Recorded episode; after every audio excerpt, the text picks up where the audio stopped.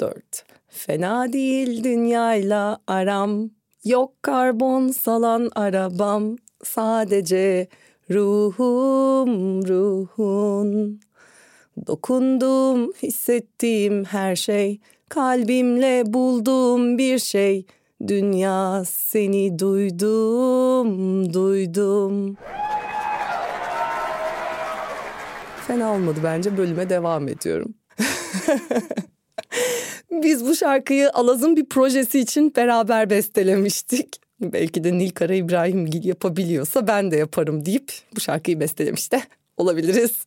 Merhaba ben Berbat bir anne. Bugün sizi evliliğini yürütememiş, kitaplarda okuduklarını uygulamak için kendini tüketirken birçok şeyin orada okudukları gibi yaşanmadığını dehşet içinde fark etmiş ve içinden berbat bir anne diye podcast çıkmış bir kadının ev ekonomisi ve sürdürülebilirlik konusundaki fikirlerine maruz bırakacağım. Çok ciddiyim. Herkes yapıyorsa ben de yaparım demeyelim de bu konuyu önemsiyorum ve savurganlık tetiğim var diyelim. Kısaca size biraz yaşam mücadelemden bahsetmek istemiş de olabilirim. Özellikle içinden geçtiğimiz bu ekonomik konjonktürde. Ev ekonomisi bana oldukça domestik duyulan bir kavram. Oysa sürdürülebilirlik öyle mi? Bu domestik ve enternasyonel duyulan iki sözcüğü BBA potamızda eritelim bakalım. Aslında bu bölüm kafamda yazın yaptığımız bonus bölümden beri dönüyor. Yazın uzun süre evden uzak kaldıktan sonra döndüğümüzde bir de ne görelim? Erzak dolabımızda ağzı kapalı kavanozlardaki bakliyatlar falan hep güvelenmiş. İşte beş dakikada değişir işler. Bilirsiniz o güve kelebeklerini. Böyle en mutlu gününüzde mutfağın bir yerinden uçuşarak sinirlerinizi zıplatırlar. en güzel sabahınızda kafanızı bir kaldırırsınız. Duvarda bir kurt görürsünüz. İşin yoksa şimdi koskoca mutfakta bu kurtun ya da kelebeklerin nereden çıktığını, neye yuvalandığını bul. Eski evlerin bir tık daha belası belki de böyle durumlar. Bilmiyorum yeni evlerde de oluyor mu? şey değil mi? Ee, yeşillikler içinde oturmak için bazı bedeller ödüyoruz diyelim. Ben bu kelebekleri gördüm tabii yıprandı sinirlerim. Operasyon belli. Tek tek her şey kontrol edilecek, atılacak, dökülecek, yıkanacak. Bir dolu iş anasını satayım. Nereden geldi başımıza ya? Ve de yani o kadar her şeyi atmak istemiyorum ki o dolaptan. Zorunda mıyım?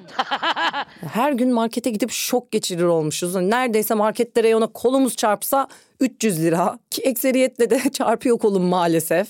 Şey var ya kitaplarda kabullenmek lazım. Ah kabullendim hemen aynen bak yere bir şey düşmüş. Kademeli bir kabulleniş oldu yani benimki. Hani önce tespit edebildiğim ürünleri attım falan. Hala bazı şeyleri kurtarma umuduyla yaklaşıyorum meseleye. Kendime ve güvelere bir şans verdim. Yani belki de imha etmişimdir çoktan. Neyse insanı kaşıntı tutturan bir şey evde börtü böcekle uğraşmak. Böyle kaşıntılı bir gecenin sabahında mutfakta yine kelebekler havalandı. Keşke neşeli kelebekler olsaydı işte ama o pis o uyuz o sevimliye savaş açmış gibi meymenetsiz gri uyuz kelebekler. Tamam dedim Merve başka çaren yok. At şimdi her şeyi ve ruhunun bir parçasını onlarla çöpe. Velhasıl iki günde kelebeklerden kurtuldum. Ama bir şeyi çöpe atmanın karması dönüp dolaşıp beni bulacak bu evrende anksiyetesinden hala kurtulamadım. Ki bu bölümü yapmaya karar vermişim. Ha şunu da belirteyim tabii bazı itemların gözünün yaşına bakmadan çat çut atarım. Bir saniye bile düşünmem ya. Gençlikte dibi tutmuş tencereleri de az sallamadık çöpe. Aman bununla mı uğraşacağım şimdi diye. Şöyle kabaca da bir hesap yapınca belki onu temizlemek için harcanacak su ve kimyasal basılmış deterjandan kurtarmışımdır gezegeni. Google çelik tencere doğada kaç yılda yok oluyor? Enter. Alüminyum falan 100 yıl bildiğim kadarıyla ama e, koskoca çelik bu yani. Olabilir bir 200-300 yıl bence. Bu arada çelik tabii iyi dönüşen bir malzeme. Sürdürülebilirlik adına falan teflondan çok daha faydalı ve efektif diye notumuzu düşelim. Metaller topraktan geldikleri için toprağa dönüşlerinde tırnak içinde çok bir sıkıntı yok. Aynı biz topraktan geldik toprağa gideceğiz. Metalurji mühendisliğimizin de sonuna geldik bu arada. Diyeceğim o ki biraz klişe olacak belki. Ama insanların suya, yiyeceğe zor ulaştığı, savaşların vuku bulduğu falan falan günümüzde gerçekten en ufak bir nimeti, emeği çöpe atmak üzüyor beni. O yüzden ne kadar az şey atsam iyidir diyerek yoğurt kaplarını falan hep istifliyorum dermişim. Yani yoğurt kaseleriyle ilgili şu an yapabildiğim tek şey şöyle bir çalkalayıp temizledikten sonra geri dönüşüm çöpüme atmak. Bunun ötesinde borcamlarda yoğurt da mayalayabilirim ama Allah'tan daha iyi bir birey ya da daha iyi bir anne olmak için neler yapmalısınız podcast'i değilim de doğrusuyla yanlışıyla elimden geldiği kadarını konuşuyorum BBA'lar. Yani sütle sürdürülebilirlik ilişkimde kutusunu küçülterek ayrım çöpüne sallamak ya da Alaz'ın cornflakesinden kalan sütü dökmeyelim de içsin bitirsin diye dik kaseyi kafana kızım. Dik kızım dik yavrum dik dik ben peçeteyi tutuyorum sen dik diye yalvarmak şeklinde. Buralarda biraz da BPA keyfi diyor ve cam suluğa da elimi uzatamadığımı itiraf etmek istiyorum. Hatta of, cam suluğun fikri bile alerji yapıyor bende. Çünkü ben 38 yaşımda 3 günde kırarım o cam suluğu. Alaz'ın eline verdiğimi falan düşünemiyorum. Özür dilerim profesyonel sürdürülebilirlikçiler. Ben anca kendime kadar as always. Ama geçen hafta sürdürülebilir kahve filtresi aldım mesela. Ve bayramlık ayakkabı almış gibi başucuma koyacaktım neredeyse. Belki kahve filtresi masrafından yırttım diye seviniyorumdur bilemem. Öyle ya da böyle artık filtre kahve yaptığım zamanlarda filtremi yıkayıp yıkayıp tekrar kullanıyorum kardeşim. Artan filtre kahveden yazın buz kalıbı dondurup soğuyan kahvemin içine atarak ice filtered coffee yaptığımda yine hesabımda çok komik bir reels'la paylaşmıştım. Ice coffee içmeden duramayan o kız. Ee, kışın da sabahları kaynar suya atmak için işte mandalina, limon, bal, tarçın, zencefil, karabiber, karanfil falan dondurup buz küpü yapıyorum. Sabahları bir bardak sıcak suyla lüpletiyorum. Bir ölçekte propolis damlası influenza, influenza teğet geçiyor. Herkeslere tavsiye ederim. Attım üstünüze. Yani müsvedde kağıt birçok evin olduğu gibi bizim de evimizin baş tacı. Özellikle ofiste çalıştığım dönemde üşenmeyip tomar tomar kağıdı eve taşırdım. Ama burada şöyle bir sorun baş gösteriyor ve yine hiçbir şey kitaplarda okuduğum gibi olmuyor. Çocukların geneli müsvedde kağıt kullanmak istemiyor. Ama kızım anan tapar müsvedde kağıda. Neden aşılayamadık bu kültürü acaba sana? Bana bak sakın ulu orta beyaz A4'ün onda bir büyüklüğüne bir çiçek çizip ondan sonra da kağıdı buruşturup atma. Ne yapıyorsun? Daha orada resim çizilecek tonla yer var. Çocuğum bak burası, buralar hep arkası. Ah ah ya. Bu yüzden e, çocuk odasındaki kağıt çöpünü temizlemek de benim için ince bir sızı. O tertemiz buruşturulmuş kağıtları görünce sızlıyor her yanlarım. Hani her zamanki gibi şey düşünceme tutunuyorum. Ama bu çocuk bu evde çöplerin ayrıldığını, camların cam çöpüne götürüldüğünü, suyun dikkatli kullanıldığını, eskiyen kıyafetlerin onarıldığını falan falan hep görüyor. Hiç değilse büyüyünce yapar. Hadi inşallah. Alaz'ı doğurduğum sene spor yaparak doğum kilolarımı hızla vereceğimi ve buna vaktim olacağına duyduğum umutlu inanç sebebiyle kendime bir çift Nike spor ayakkabısı almıştım. Sene oldu 2023 benim o ayakkabılarım hala nispeten sağlam. Belki spora ayakkabıları aldığım ilk birkaç sene çok zaman ayıramadığım için olmuştur kim bilir. Ama yani kızımın büyümesi ve kurumsal çalışma hayatımın sonlanmasının günlerimde açtığı yerin mükemmel bir seviyeye gelmesiyle ben özellikle iki senedir gönlümce giymeye başladım o ayakkabıları. Bu sefer de havlu atan ayakkabıları oldu tabii. Ay bir baktım sağ ayak parmak ucundan pıt patates ya biraz giydim öyle. Tam pörtlemiyor parmağım belli oluyor olmuyor diye. Ama çocuğu voleybola taşıyıp dışarıda bekleme level'ından anneler voleybol antrenmanına gitme level'ına yükselmemizle beraber parmak iyice kendini gösterdi. Bu arada evet BBA'lar tünelde ışık var. 8 senenin sonunda bugün ben de artık tünelde ışık var diyebiliyorum beni dinleyip de çocuk yapmaktan ödü kopan BBA'lara müjdemizi verelim. Müjde gibi müjde. 8 sene sonra gelen müjde. Neyse yeni bir çift spor ayakkabının fiyatlarına yakın zamanda göz attınız mı bilemem ama benim gözlere perde inecekti neredeyse. Bir de işte gerçekten yenisine ihtiyacım yoktu. O kadar yoktu o kadar yoktu ki hemen Lostra'ya koşup canım ayakkabıları verdim uçlarını diktirdim. Allah'ım model gibi oldu desen gibi oldu. Böyle hiçbir şey olmadıysa bile bir şeyler oldu. Ölüm gibi bir şey oldu ama ayakkabıları ölmedi. Ayakkabılar hayata eskisinden çok daha sağlam bir şekilde döndü. Artık bırak yürüyüşü voleybolu Avrasya Maratonu maratonuna bile hazırız. 8 yaşındaki kızım, 8 yaşındaki anneliğim ve 8 yaşındaki ayakkabılarımla. Mesela bu kağıt durumu gibi bir enerji tasarrufu konfliktimiz de söz konusu evin içinde.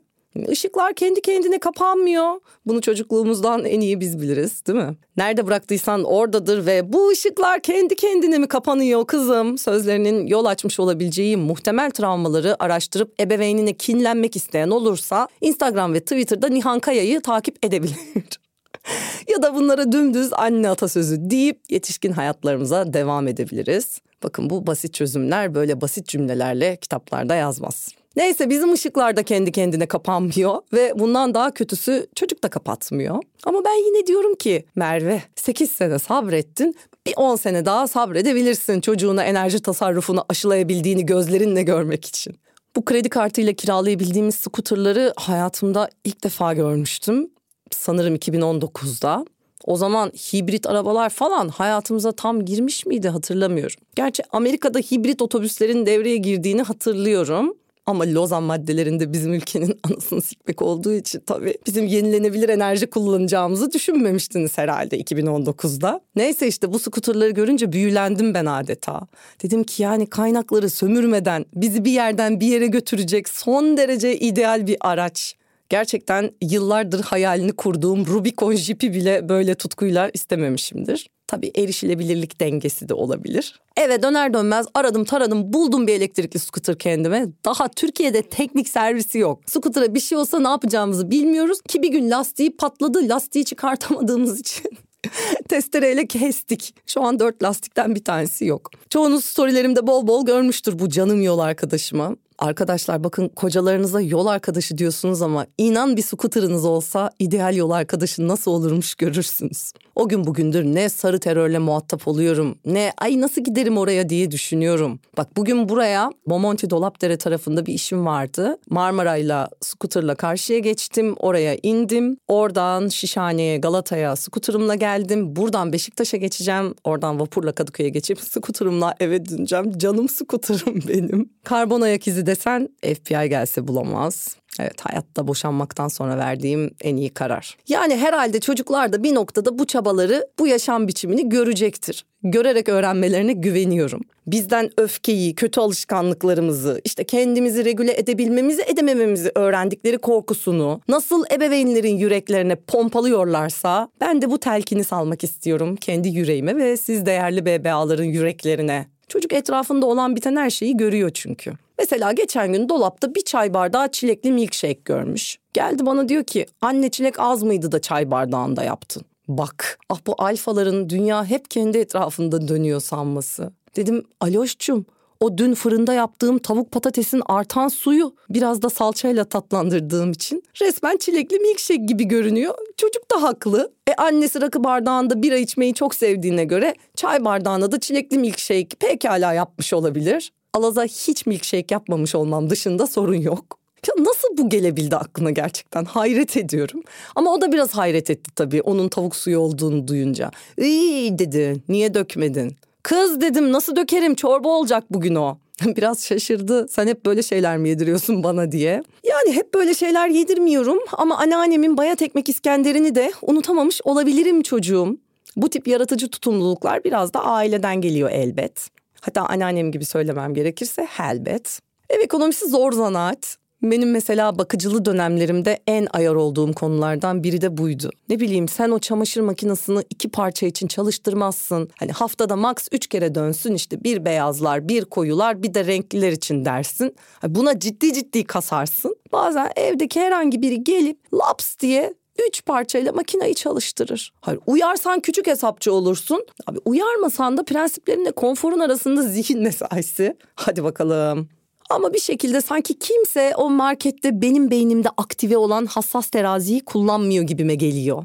Tam bazı gıdalarda kaliteden ve dolayısıyla güvenli alanımdan ödün vermediğim gibi bazı reyonlarda da paketlerin arkasını okumaktan yıllanıyorum, yıllanıyorum. Doğru ürünü seçmek, doğru emeğin karşılığını ederi kadar ödemek için. İsteyen buna 5 liranın hesabı desin. Hep böyleydim. Alaz bazen bana cimri diyor. Yani bu davranışlar bütünümün bir prensip olduğunu hala kabul ettiremedim çocuğa. Valla kaçınılmaz sonda bana dönüşüp 35 yaşında kendini bir reyonda 2 saat geçirirken bulduğunda dehşet içinde anlarsın anneciğim. Bunun cimrilik değil üretmeden tüketme çılgınlığına kendi çapında bir baş kaldırı olduğunu. Ya alışverişe bu prensiple yaklaştığında insanın zaten zaman içerisinde optimum çözümleri oluşuyor. Tabii ki her market alışverişim rafları taramakla geçmiyor. Kullandığım belli başlı ürünler var, alışkanlıklarım var. Ama ilk defa alacağım her şeyin hem içeriğini hem de fiyatını evet ince eler sık dokurum abi ve bunu sonsuz doğru buluyorum. Bazen fiyatına bakmadan böyle bir şeyi almakla övünen, salaş yerlerden hoşlanmadığını söyleyen, gönlü lüksle övünen, sürekli lüks mekanlarda bulunmak isteyenleri falan elimde olmadan kınarken yakalıyorum kendimi. Belki de hayatımın yarısını havacılıkta özel uçak alanında çalışırken yalnız ve güzel ülkemin zenginleriyle teşviki mesaide geçirdiğimdendir. Hani Gusto'nun spesifik bir alanına hitap ettiği için bir restorantı deneyebilirim evet. Ama küçük ve mütevazi yerlerde de aynı malzemeyle aynı emekle sofraya sunulan ürünlerin servis edildiği mekana göre pahasının artarak sunulmasından ve bunun da belli statülere bağlanmasından hiç haz etmiyorum. Neyse burayı uzatmayayım. Herkesin yaşam tarzı sonuçta. Ben Alaz'ın cimri yakıştırmasına karşı savunmaya geçtim herhalde birden. Cimri değilim annem tutumluyum. Yani bütçemiz içinde kalarak senin tüm ihtiyaçlarını karşılamaya, aman hiçbir şeyden eksik kalma diye, potansiyelini keşfet ve deneyimlerle öğren diye çabalamaya, bedenime ve yaşama saygı duyarken kendi sosyal hayatıma da devam etmeye çalışıyorum diyelim. Bu arada tutumluyum da ne oldu yani hanlarım hamamlarım mı var? Yazlığım kışlığım bir de yanına yakıştığım.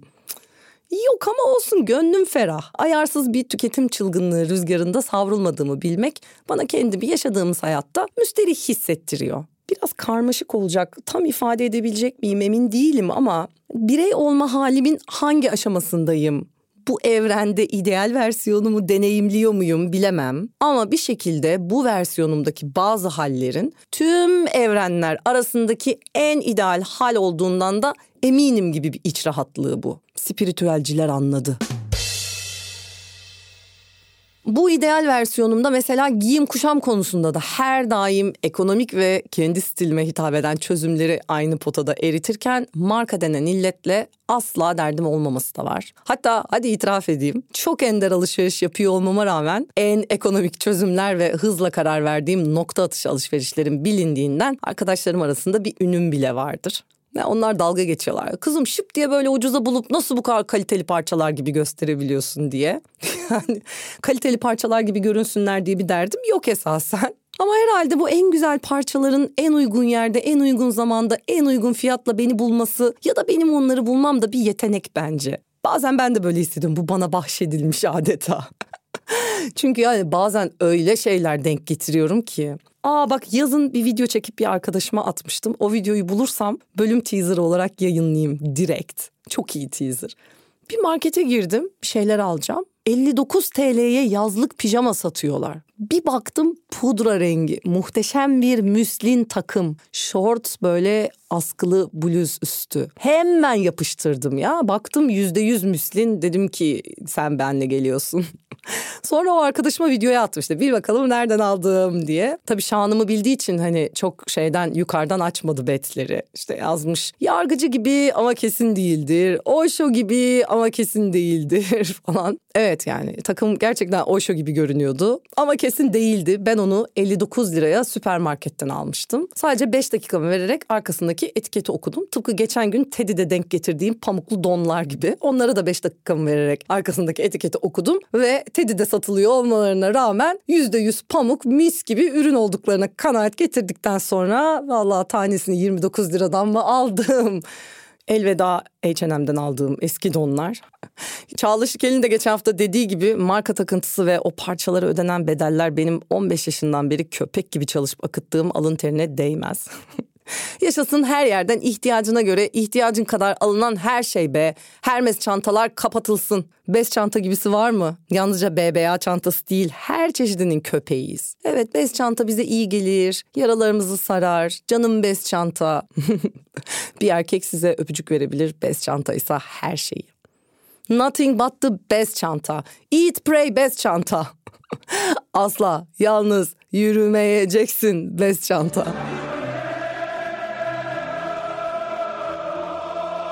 Ha bak Aloş'un işbirliğini övmek istediğim bir konu var mesela ikinci el giyeyim. Aşırı sevdi bu işi. Ona bir şey alınca hemen soruyor ikinci el mi diye. Galiba oyun gibi geliyor ona. Bazen beraber hayret ediyoruz. Tam aradığımız ihtiyacımız olan şey nasıl da şıp diye bulduğumuza. Ama bu kadar kullanışlı bir durumun bile insan içinde söylenmesinden kaçınılan bir toplumda yaşıyoruz. Anneliğin zorlayıcı taraflarından canım istediği yerde istediği zaman bahsetmek gibi. Ne zaman bir yerde ben ikinci el alıyorum çocuğa desem mutlaka bende diyenler çıkıyor ama kimse durup dururken bunu söylemiyor. Durup dururken değil de işte o anladınız siz. Hani bunun bir eksiklik, bir sosyoekonomik gösterge gibi algılanması hadisesinden bahsediyorum. Üf, yordum be Türk toplumu. Ay toplum demişken bazı değişleri hiç sevmem. Saçma sapan değişlerimiz var. Ama çocuğun yediği helal giydiği haram sanki durumu iyi tarif ediyor. Sürekli büyümekte olan bedenler için devasa bir endüstrinin bıkmadan usanmadan ürün vermesini, koleksiyon yenilemesini asla anlayamıyorum. Yani anlıyorum tabii de keşke erişilebilir bütün markalar çocuklara annelerinin giydiğine benzer envai çeşit kılık kıyafet yapacağına kapsül koleksiyonlar yapsa. Ama gerçekten kapsül. Neyse kendi dünyamı değiştirebileceğim inancı da işte boş boş buna sallamaktansa oturup kendi çözümlerimi getirmeyi sağladı diyelim. O yüzden yıllardır Aloş'a kaliteli ayakkabıları, kışın su geçirmez montları, dayanıklı birçok malzemeyi ikinci el ürün satan yerlerden alıyorum. Ama satmaya gelince tertemiz ürünler hiç satılmıyor. Neyse onu da çözeceğim. Zaten ihtiyaç sahiplerine ulaştırmak aslında daha evla. Pandemiden önce mahallelerimizde bulunan giysi kumbaraları şimdi yeniden kullanılıyor.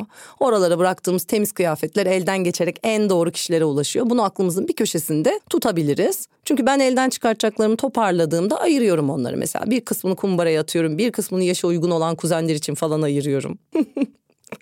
Ay bölüme bak ya anlattıkça anlatasım geliyor. Valla BBA'nızın fırlattığı tavsiyeler de böyle olsun be. Son bir şey daha belirtip belki de özel okul velilerini uyandırmak istiyorumdur. Alaz'ın eski okulunda kitap ve forma ücretleri eğitim ücretiyle beraber artık çok can yaktığı için veliler olarak bir sürdürülebilirlik grubu kurmuştuk. Çünkü bu teknik olarak özel okul velilerini rahat bir 4 bin lira masraftan kurtarıyor. Hani artık okulların kendi nemalarını da düşünmeyi verelim. Ee, orası hayli kalabalık bir okul ve neredeyse tüm yaştan tüm veliler grupta şu an. Geçen sene bu grup vasıtasıyla üst sınıflar ve alt sınıflar arasında senenin ders kitapları ve forma değişimi yaptık. Bunu bu sene Alaz'ın yeni ve çok daha butik olan okulunda da sormuştum. Hani arada kaynadı diyelim. E, ama seneye diğer veli arkadaşlarımla birlikte yine ön ayak olacağız. Çünkü neden olmasın? Aslında belki aramızda da ücretsiz değişim gruplarının olması iyi olabilir. Birçoğumuzun çocukluğu kendimizden büyük kuzenlerimizden, ablamızdan, abimizden gelen kıyafetleri giyerek geçti. Benim etrafımda Alaz'dan büyük çocuk neredeyse yok. O yüzden Gülperi'den gelen bazı şeyler dışında küçülüp de verilen kıyafetlerin mütevazi yeniliğinden keyif almayı tam yaşayamadı Aloş. Ama ben bunu da yaşamasını çok istiyorum. İsterim yani. Keşke bir grup kursak. Ücretsiz değişim grubu. Böyle temiz durumdaki tüm küçülen eşyaları verebileceğimiz, bize aktarılabilecek ürünleri takip edebileceğimiz falan. Bilmiyorum ki şu anda mı çok yükseldim bu fikre. ya bir kısmı kumbaraya gider, bir kısmını aramızda değişiriz. Hiç değilse bu pahalılık ve tüketim rüzgarı içinde ve naftalin kokulu nostaljik ve sıcak mutluluklar tadarız. Nostaljik ve sıcak bir mutluluk deyince bölümü de öyle kapatalım bakalım. Şarkımızı söyleyelim, gezegenimizi koruyalım, üstümüze düşenleri yapalım. Yeni bölümler geldikçe dinleyelim. Instagram'da BBA'yı takipleyelim. Bölümlerimizi normalleştirmeyelim, sık sık paylaşalım. Sevelim, sevilelim, sağlıkla görüşelim.